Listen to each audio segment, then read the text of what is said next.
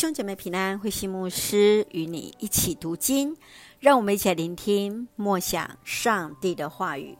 诗篇第六篇，患难中祈求帮助。在诗篇第六篇是诗篇当中七首忏悔诗当中的一首悔罪的诗，是诗人谦恭自省在上帝面前的祷告。在诗中，诗人从哀伤的情绪祈求主的拯救，他依然深知所信，将自己全然交托给主。充满忧伤的诗人向上帝祈求，不要在怒气当下施行对人的惩罚，因为人无法承受。面对自己在精神和肉体都无法承受当中，他知道自己的罪，也知道自己离死亡已经很接近。在这样的觉醒之中，他恳求上帝的赦免、医治、怜悯与帮助。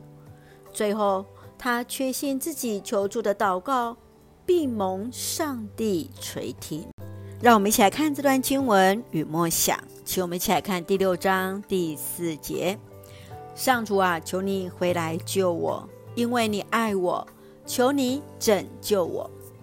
当大卫意识到自己所面对的苦难与自己所做的错误，他向上帝坦诚过犯，寻求上帝的赦免，恳求主不要在烈怒之下来惩罚他，他只求主的爱回来救他。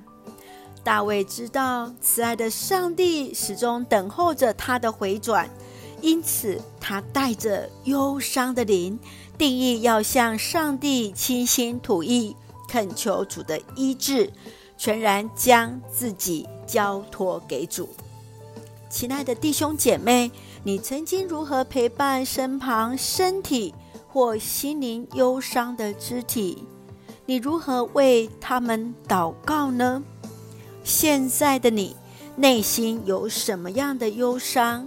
身体又有什么样的软弱呢？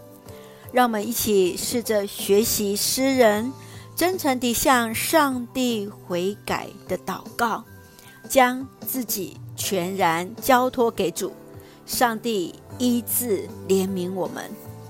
让我们一起用诗篇第六篇第九节作为我们的金句。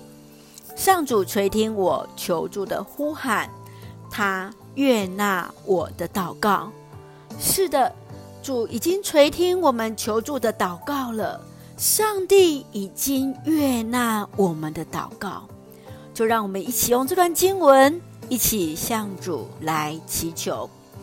亲爱的天父上帝，恳求主赦免我们一切知道与不知道的罪。不要让这一切阻挡我们与主的关系，使我们得以坦然无惧地来到主的面前。